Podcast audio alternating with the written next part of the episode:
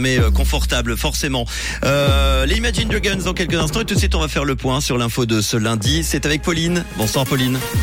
Bonsoir à tous. La consommation d'antibiotiques continue de diminuer en Suisse. Les CFF lancent un plan d'économie après un bilan 2022 dans le rouge et de la pluie au programme demain matin. La consommation d'antibiotiques continue de diminuer en Suisse. C'est ce que montre une enquête réalisée sur mandat de l'OFSP. Entre 2016 et 2022, il y a eu dans le pays une baisse continue de l'utilisation d'antibiotiques. Les trois principales causes de la prise d'antibiotiques l'an dernier ont été les interventions chirurgicales, les inflammations et infections, ainsi que les infections des voies urinaires. Les CFF lancent un plan d'économie après un bilan 2022 dans le rouge.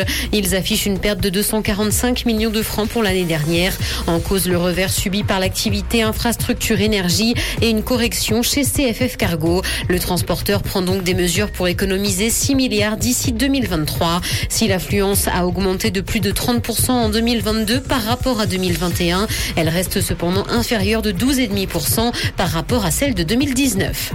La neutralité suisse doit conserver son noyau dur, selon Alain Berset. Le président de la Confédération estime qu'elle représente l'attachement aux droits humanitaires et aux droits de l'homme, mais aussi la protection des civils et des conventions de Genève. Il a dit ressentir une frénésie guerrière dans certains milieux et souhaiter se recentrer sur les fondamentaux en cette période troublée, notamment par la guerre en Ukraine.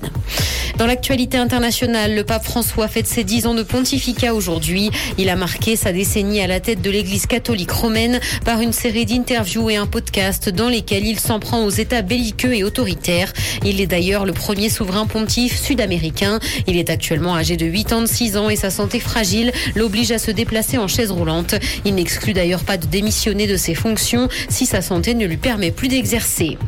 La Belgique interdit TikTok sur les téléphones de ses fonctionnaires. C'est ce qu'a annoncé le Premier ministre belge. Il a précisé avoir pris cette mesure afin de limiter le risque de détournement de données sensibles au bénéfice de la Chine. Le réseau social a déjà été banni par la Commission et le Parlement européen pour les mêmes raisons. Les fonctionnaires d'État peuvent toutefois utiliser l'application chinoise sur leur téléphone personnel.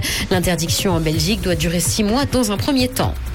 Littérature, la femme de Paul Auster a annoncé que l'écrivain souffre d'un cancer. Le diagnostic a été fait au mois de décembre et elle ne précise cependant pas de quel type de cancer il souffre ni à quel stade. Il est actuellement soigné à New York. Paul Auster a écrit une trentaine de livres qui ont été traduits dans 40 langues. Il s'est fait connaître en 1982 avec l'invention de la solitude. Des averses sont attendues ce soir et de la pluie tombera demain matin. Côté température, le mercure affichera 6 degrés à Nyon et Yverdon, ainsi que 7 à Lausanne et Carouge. Bonne soirée à tous sur Rouge. C'était la météo, c'est Rouge.